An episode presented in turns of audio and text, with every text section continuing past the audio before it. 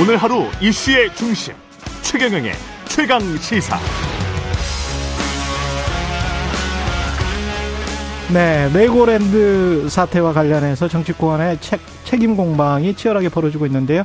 대표적인 경제통 중에 한 분입니다. 윤희숙 전 국민의힘 의원 모셨습니다. 안녕하세요. 네, 안녕하세요. 예. 관련해서 이제 저 김진태 강원도 지사가 어제 베트남에서 오셨더라고요. 오면서 이제 기자회견 하는 거를 제가 봤는데 좀 미안하죠. 어찌 됐든 본의가 아닌데 이렇게 이제 흘러버려서 이게 이제 일성이었습니다. 어떻게 보십니까? 본인은 당연히 아니었겠죠. 본인 아 이런 본의를 가진 사람이 그럼요, 어디 있겠어요. 그럼요. 본인은 예, 아니었겠죠. 예. 근데, 근데 이제 실수입니까? 제 판단차고? 생각에는 어, 이 채권 시장이 음. 이렇게 저, 전체가 다 연결돼 있다는 것을 음. 잘 이해하지 못하신 게 아닌가 싶어요. 이게 강원도 내의. 문제다라고 생각하신 게 아닌가 네. 하는 생각이 좀 들어요.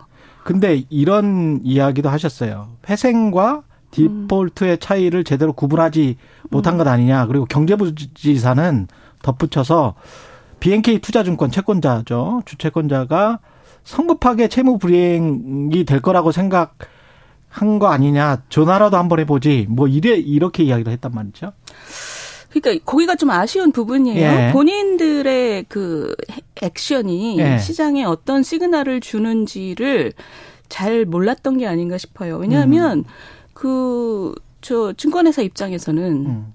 회생 조치를 신청했다는 것만으로 경영상에 매우 중요한 그 조치라고 이해할 수밖에 없잖아요. 예. 그러면 경영상에 매우 중요한 조치라는 것이 있음에도 불구하고 우리는 빚을 꼭 갚고야 말겠다 이런 어. 의지를 그때 보였으면 괜찮았을 거예요. 그때 오히려 전화를 줬으면 아니 그런 의지를 얘기를 이- 했으면 이야기를 근데 했으면. 그때 정반대로 네. 지사께서 뭐라고 얘기를 했냐면 2,050억의 중도개발공사의 빚을 대신 갚는 것을 방지하기 위하여라는 말을 붙였어요. 음. 그 얘기는 그 내가 갚지 않기 위하여. 그렇게 들릴 수밖에 없는 예. 거죠. 그러니까 강원도가 갚지 않기 위하여. 우리가 예. 덤택이 쓰지 않기 위해서 예. 우리는 이거를 끊고 가고 싶다. 음. 근데 끊고 가는 방식에 대해서 좀 더 섬세하게 말씀을 하셔야 되는데 음. 그거를 우린 대신 갚지 않기 위해서라고 대충 말하는 그 그렇죠. 과정에서 예. 상대방은 저거는 빚을 갚겠다는 의지가 없는데 플러스 경영상에 매우 중요한 그 상황이 발생했는데라고 이해할 수밖에 없는 거죠. 그러니까 음. 그렇죠. 이게 그 저 아까 말씀하신 그 연장선에서 예.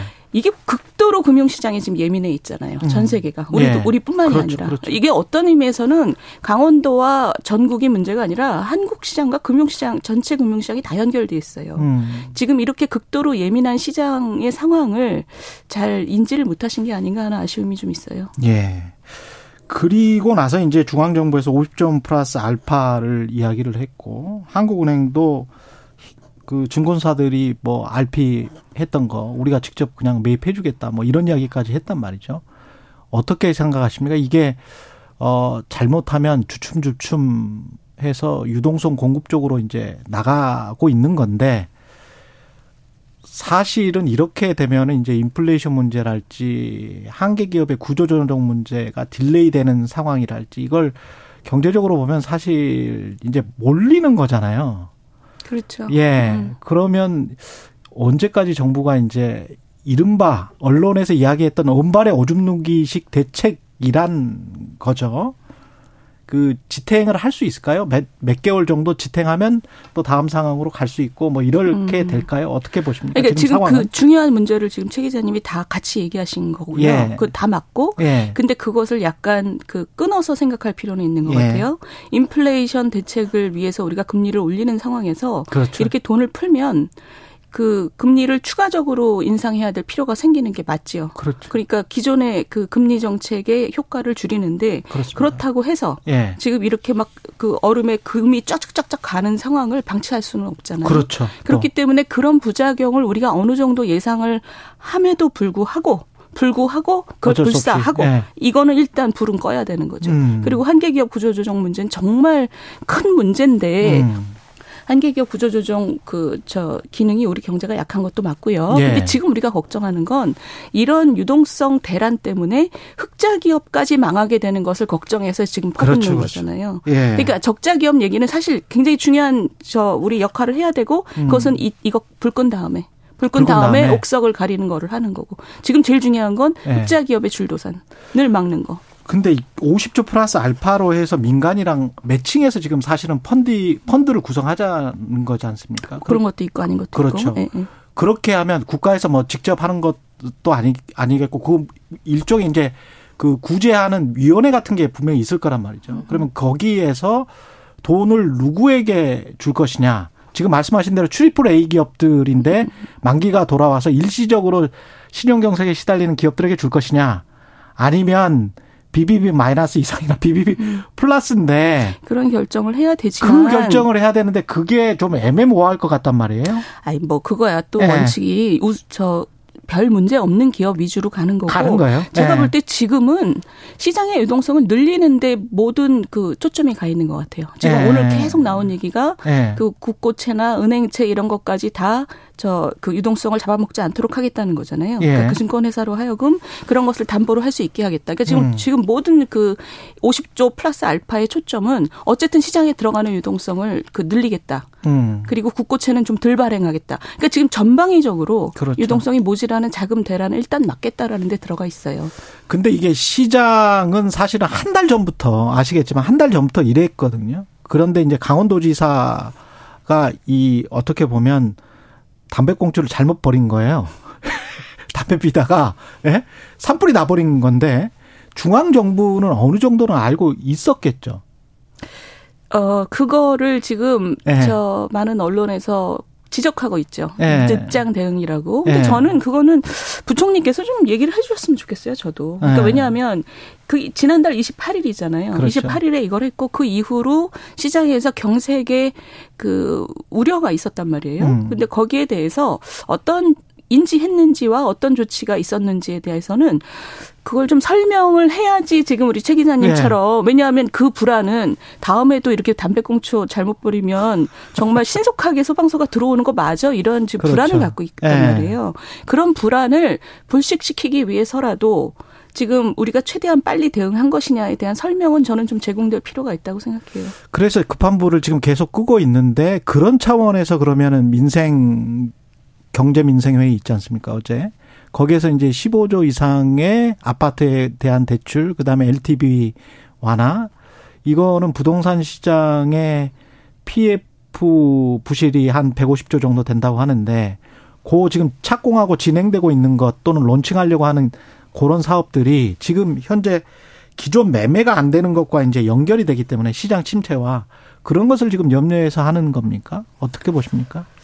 그것도 있겠죠. 예. 그것도 있으나 어제 제가 본 느낌은 예. 그 부동산 지금 그 대출 규제를 완화하는 것은 어찌됐든 지금 부동산의 거래 절벽에 대한 우려가 제일 큰 것 같아요. 거래 절벽. 부동산 예. 거래가 전혀 이루어지지 않음으로써 이게 그 가격이 급락하게 되면 음. 많은 사람들이 아주 무리해서 집을 산 사람들이 그것을 포기해야 되는 상황 그리고 그것을 포기할 때 제값을 못 받게 되는 상황 그래서 금융기관에 다시 그것이 부실 채권으로 그 충격이 다시 전가되는 상황 예. 이런 줄을 좀 끊고 싶어서 음. 그 일단은 그 규제를 완화하겠다 그래서 좀 거래를 일단 활성화시키겠다 예. 지금 이런 얘기인 것 같아요.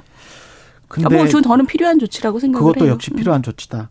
근데 해외 투자자들은 어떻게 생각할지를 모르겠습니다. 왜냐하면 2020년 3월에 우리가 주식시장이 폭락할 때 한 1,500 밑으로까지 갔었는데 그때 한 1,260원이었어요 환율이 최고 가봤자. 근데 지금 1,400원대에서 내려올지를 모르고 있단 말이죠. 근데 주식시장은 한 2,200대 정도죠. 그러면 환 시장에서 외국인들이 느끼는 지금 생각은 한국이 그 글로벌리 포위된 거 아니냐. 그 생각을 하고 있는 것 같아요. 그래서 환율도 그렇고, 근데 이제 이 상황에서 그래서 어쩔 수 없이 이제 내수나 건설 쪽을 부양해야 되겠다는 게 정부의 속 마음이라면 해외 투자자들은 어떤 생각을 할까? 그것도 또 걱정이 돼요. 글쎄요. 아니, 그러니까 예. 내, 내수를 부양하겠다라는 생각을 정말 맨 앞에 갖고 있는지는 전 잘 모르겠고. 이번- 이번 예, 정책으로는? 예, 모르겠고. 예. 기본적으로 환시장이라는 게 지금 환시장 독자적인 영역으로 존재하고 있다고 보이질 않아요. 음. 왜냐하면 지금 지금 환율의 문제는 지금 말씀하신 어떤 침체와 우리가 중국과 일본하고 엮여 있는 문제하고도 분명히 저 엮여 있고 예. 펀더멘탈의 문제에 대한 평가이기도 한데 예. 훨씬 더 중요하게는 지금 금리 정책 때문에 파생되는 부분이 크단 말이에요. 음. 그렇기 때문에 그거 자체만 놓고 우리가 분석하기는 좀 유용성이 떨어진다 이렇게 생각을 해요. 그래서 네. 지금 환율에 대한 얘기는 저 금리를 미국 금리, 우리 금리 그 이 저 충분히 따라잡지 못하는 그 부분에서 이제 환율 시장에 영향을 주는 거기 때문에 음. 그거는 같이 봐야죠. 지금 가계 부채, 환율, 금리, 미국 인플레, 네. 저저 러시아의 전쟁 이것까지 다 같이 볼 수밖에 없는 문제인 거죠. 근데 증권사들 입장에서는 하는이 이제 직접 RP 매입해서 유동성 음. 공급하겠다고 하니까 안심을 한 거예요. 일단 시장에서는 단기적으로 잠시. 예, 그렇죠. 예, 잠시. 근데 하는 총리 입장에서 생각을 음. 해 보면 정말 곤혹스러울 것 같습니다. 그렇죠. 어떻게 그렇죠. 해야 됩니까? 만약에 네. 예, 윤 의원님이 하는 총재라면 같이 했을 것 같아요. 똑같이. 아, 똑같이. 왜냐하면 예. 일의 선호가 있잖아요. 예. 일의 선호가 있고 지금 또 인플레하고 싸워야 되고 계속 거시적인 기조는 변치 않겠다라고 말씀을 하신 것도 난 정확하게 맞다고 보고 음. 그러나 지금 당장 불이 난 거는 불은 끄고 봐야 되는 거고. 그럼 금리 인상 기조는 계속 이어갈 것이다. 어 그렇게 말씀하셨고 그래야 되는 거죠. 그러면 0.5%는 예상을 해야 되나요? 우리가 11월에? 그거는 확실하지 않고 그거는 그때까지의 데이터를 그때까지는. 가지고 그러니까 네. 저 지금 그 기조를 바꿀 문, 저, 그런 상황이 생기지 않았다는 것일 뿐이고, 음. 0.5가 될지 0.25가 될지는 그때 가서 볼 문제죠. 예. 특히 이번 주에, 다음 주에 저 미국 금리가 또 결정이 되잖아요. 그렇죠. 그 미국 금리가 우리 저, 그 금융시장에 어떤 영향을 미치는지까지 다 보고, 그 다음에 음. 결정하겠죠. 다행히도 이제 미국에서 그런 목소리가 이거 이러다 우리 다 주고 뭐 이런 목소리가 지금 나오고 있기 때문에 미국에서 혹시 0.5로 늦추고 유럽도 조금 좀 따라가고 그러면 우리가 좀 순통이 트이는 그런 국면이 연말 때 기대할 수 있을까요? 어떻게 보십니까? 경제 그러니까 상황은? 기대 중에 하나죠. 기대, 중에 하나인데 지금 말씀하신 예. 그런 의도가 미국의 저 예. FRB에서 그런 목소리가 나오고 있는 건 맞지만 음. 여전히 물가를 확실하게 잡고 넘 저 이거 끊고 가자라는 목소리도 여전히 있기 때문에 그렇죠. 그게 이제 네, 그렇죠. 압도적이라고 봐야죠. 그게 더 그, 주류라고 그러, 봐야죠. 그래 보이죠. 아직은 지금 예, 그렇죠. 예. 이 소수 목소리가 지금 우리 좀, 좀 완화하자라는 얘기인 것이고 음. 그거는 미리 예단하기는 굉장히 어려워요. 근데 예. 뭐 지금 뭐 며칠 안 남았는데요. 뭐. 그렇죠. 예. 아 그리고 아까 약간 정치적으로 비출 수는 있는데 성남시 모라토리엄과 음. 이 지금 디폴트 선언은 아니다. 회생 처리다. 이 김진태 지사가 음. 한 것들 정치권에서는 뭐 서로 간에 다른 이야기를 하는데요. 어떻게 보십니까 이건? 그러니까 저는 그 민주당에서 예. 김진태 지사에게 지금 덮어 씌우는 혐의는 음. 정치 쇼다잖아요. 그전 지사를 예. 저그 디스하기 위해서 그 담배 꽁초를 일부러 던졌다. 근데 저는 그렇게 보지는 않아요. 아까 말씀드린 것처럼 예. 전체가 이렇게 연결돼 예. 있다는 걸 아마 잘 이해하지 못했을 거다. 그리고 우리도 음. 사실 이번 위기 전에는 금융시장이 이렇게 예민하다는 걸 우리도 영국 트러스 때 처음 한 거잖아요. 그렇죠. 어마어마하게 예민하다 이걸 그렇죠. 느낀 네. 거잖아요. 그러니까 그거를 강원도에서 이거 정책하시는 분이 잘 몰랐을 가능성이 전 높다고 보는데 그 민주당 쪽에서 저 김진태 지사를 정치 쇼라고 비난하는 것은 저는 좀 맞지 않다고 봐요. 왜냐하면 음. 이재명 지사 스스로가 정치 쇼로 하고 자기가 모라토리엄 한 것에 대해서 이미 평가를 했거든요. 예.